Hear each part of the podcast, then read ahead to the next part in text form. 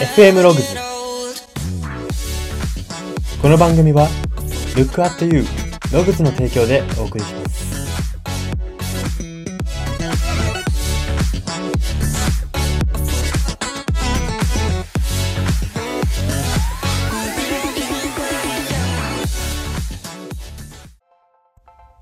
どうも。自宅のコーヒー豆の減りの速さに困惑している人材エージェント Y です。この番組は生きる自己啓発書と呼ばれる Y があなたの人生観、キャリア観にささやかな変化を日々与えていこうという番組です。これは取り入れたいと思うものがあったら取り入れる。そんな感覚で聞いていただけたらと思います。はい。そんな感じで今回の特集は曲考察のコーナーです。今回取り上げる曲というのが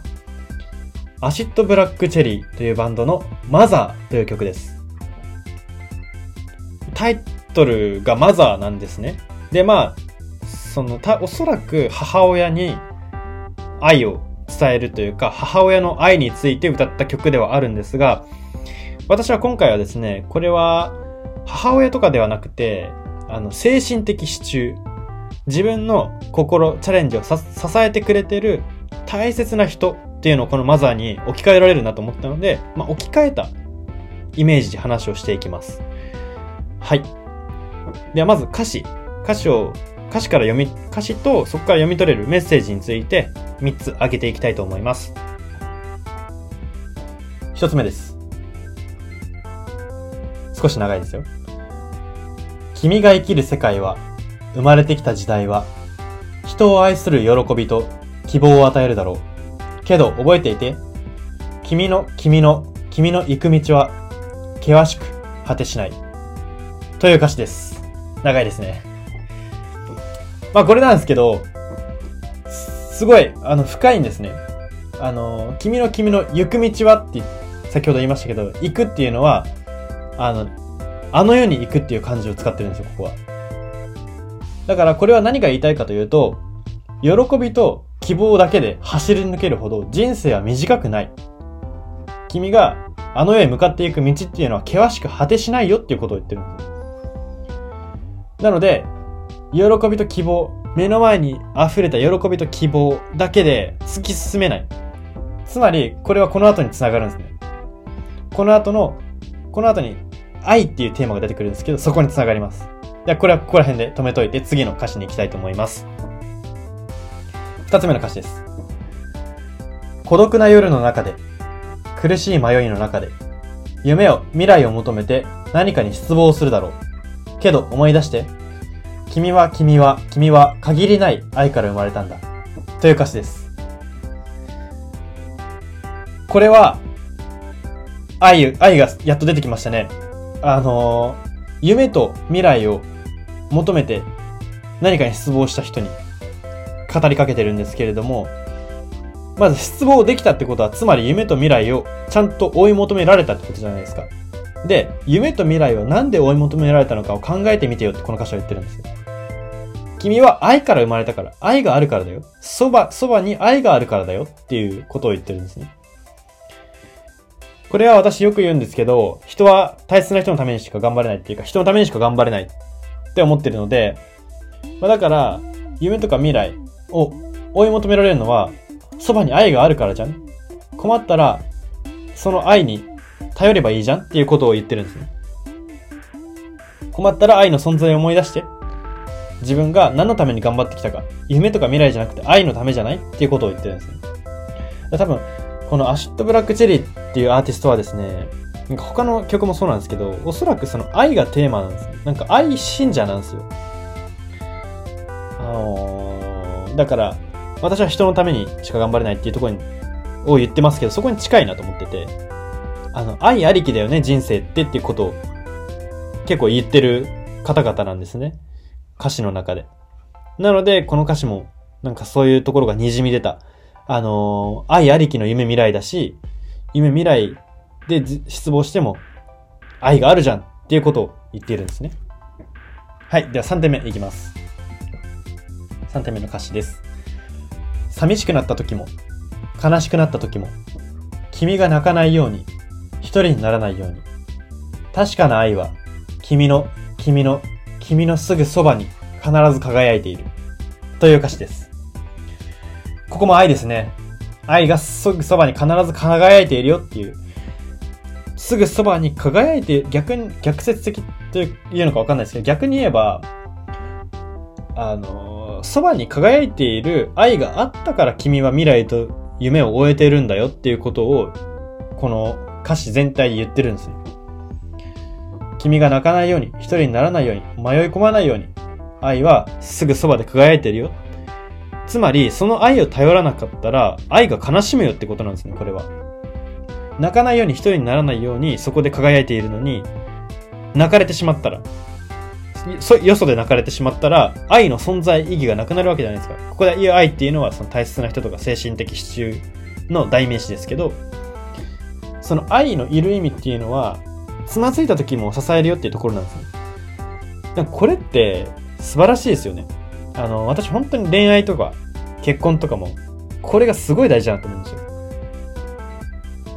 つまずいても好きだよって言える相手なのか、言ってくれる人なのか、相手は。っていうところなんですよ。だから、あの、ね、あの女性、みんなみんなが、みんながみんなじゃないですけど、こう、なんかお金を持ってる男性にお金を持ってるって理由だけついていくみたいな人もいますけど、で、その人が、じゃあ例えば会社の社長だとして、会社業が立ち行かなくなっても好きでいられるか。私は怪しいと思うんですね。まあこれは極端な、あのー、挫折の、あれですけど、例えですけど、でもほんとそれぐらい、あのー、思い。もうなんか人間として好きで、好き同士でいることが大事だと思いますし、まあ尊敬がお互いにあるべきだと思いますし、もっと言うと、言葉にならない尊敬が、あの、愛だと思うんですね。例えば、あの、会社の社長として、時価総額1兆円の会社を立ち上げたって言った時に、1兆円に注目する人とは結婚しない方がいいと思うんですよ。1兆円に注目する人を精神的支柱にしない方がいいと思うんですよ。1兆円じゃなくて、そこまでたどり着いた過程でのに自分の人間性とか、選択の目利きの良さとか、そういうところを見てくれる人を大切にすべきだと思いますし、まあ、そういう人が絶対、その、付き合っていく中で精神的支柱に一番なってくれる存在だと思います。まあ、そんなことが歌詞からも言えるんじゃないかなというふうに思います。やはりこの寂しくなった時、悲しくなった時、泣く時、一人になる時、なりそうな時、そういう時に本当に大事な人が見えるよってことなんですよ。だから失敗って本当に偉大ですよね。失敗うまくいかないっていうのは、あの大事な人とか大事なこととか、そういうものを浮き彫りにしてくれるので、なので私も今年のあの1年のテーマに自分として掲げてるのがたくさん失敗をすることっていうことなんですけど、本当に失敗は一番の教科書なんで、そういうところをなんか人間も人間として生きる上でも大切にしていくべきっていうことをこの歌詞も教えてくれてるのではないかと思います。はい。そんな感じで、ここからは聞いた、この曲を聴いた人が人生観、キャリア観に転用するとどういうことが言えるのか、大切なポイントを挙げていきたいと思います。1点目です。ネガティブなことから逃げるのではなく、向き合えるための力をつけることが大切ということです。これは最初の歌詞で挙げたことにちょっと繋がるんですけど、喜びと希望で走り抜けるほど人生は短くないので、絶対ネガティブなこととか起こるんですね。うんと、旗から見たら起きない人生もあるかもしんないですけど、自分からしたら絶対起きるんですよ。なんでかって喜びと希望が、じゃあ喜びと希望のゲージが、うん、50がマックスだとして、あのー、50がマックスで生まれた瞬間の50の人って絶対上求めるんですよ。で、上がないと不満になるんですよ。いや、50で何をそんな不満を感じてるのって旗から見たら30とか20の人は言いますけど、その人からするとダメなわけで、まあ、つまり喜びも希望も慣れてしまうんですよ、人は。あの、受け慣れてしまう。受け慣れてしまうと次次ってなるんですよ。で、そういう時に絶対ネガティブが生まれるわけじゃないですか。で、ゲージが落ちてったりするわけじゃないですか。あのー、だから、ネガティブなことから逃げるっていうのはもう不可能だっていう上で、その向き合うための力をつけることが大切ってことですね。まあ、これは本当にいろんなことが応用ができると思っていて、今流行ってるコロナウイルスがあるじゃないですか。あれでもこれは似たようなことが言えるなって思うんですね。あのもうどこにいても感染の可能性が今あるわけじゃないですか。もう世界中に広まってしまって、どこの国ならどこのエリアなら安全っていうのがなくなったわけじゃないですか。なくなったってめちゃくちゃネガティブじゃないですか。じゃあ命を絶つべきなのかっていうのは違くて、向き合うための力、つまり交代、手洗い、うがいをちゃんとする、睡眠をしっかりする、3食食べる、あの、除菌をするとか、向き合えるための力をつけることが大切っていうのが、なんか今の社会も表してくれてるなと思っていて、結局、生きるっていうリスクを負っている以上は絶対リスク的なこと、ネガティブ的なことから逃げられないので、向き合えるための力をつけることが大切で、で、このアシッドブラックチェリーのマザーで言えば、その向き合える力とは愛であるっていうことなんですね。なので、自分が愛を感じられる、あの、こけても帰、帰れる場所を、ホームを持つことが大切だということです。はい。では2点目です。夢、未来を求めることができた、チャレンジできたということは、ホームがある証だということです。これは歌詞の分析の方でも言いましたけど、まあ、チャレンジできる人っていうのは、ホームがあるんです。表で、ガがこう、物言いをして、世の中から批判を浴びてる人も、なんでそうどんどんチャレンジ、発信のチャレンジをしてるかっていうと、ホームがあるからです。そういう発信をしても認めてくれる人がいるからです。逆にホームがなくなったら変わると思いますね、そういう人は。それだけ力強いホームがあるから、好き勝手できるということなんですよ。なので、チャレンジできた、チャレンジがうまくいったっていう時は、まあ自分を褒めることも大切ですけれども、まあホームを改めて意識してみるのも、なんかそのホームである側の人も嬉しいんじゃないかなというふうに思います。はい。では最後3点目です。人の生命は愛によって成り立っているということです。なんか急にスピリチュアルな言葉になっちゃったんですけど、でもこれが、その Acid Black Cherry さんが、あのー、細かい説明とかを入れずに言ったら言いたいことだなというふうに思うんですね。人の命は愛によって成り立っている。だから、あのー、自分今辛いな、苦しいな、なんか、いろいろ人生苦しいなって思っても生きている人って今いるわけじゃないですか、世の中に常々。そういう人っていうのは、なんでじゃあ苦しいのに生きてるのって言ったら、愛を保有してるからなんですね。愛、ホームを持ってるから、死ぬに死ねないって言ったらあれですけど、うん。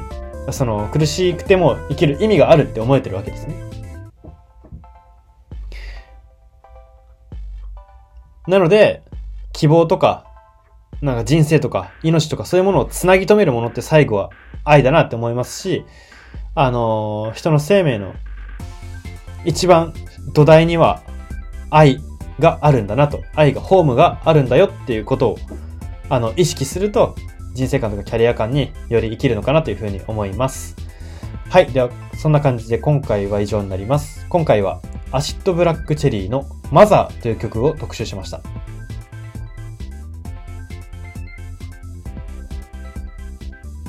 FM ログズ。今回の放送は以上になります。いかがだったでしょうか？今回は Acid Black Cherry の Mother という曲を特集しました。まあ、この曲は本当に愛の大切さを考えさせられる曲ですし、まあ、曲調もすごい私は好きなんで、ぜひ聴いてみていただきたいんですけれども、まあ今一度、ホームが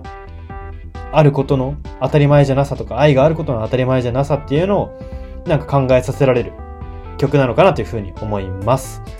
はい、またこのコーナーはこれからもやっていきますので、ぜひ次回をお楽しみにお待ちください。それでは今日はここまでにしたいと思います。ここまでのお相手は、Y でした。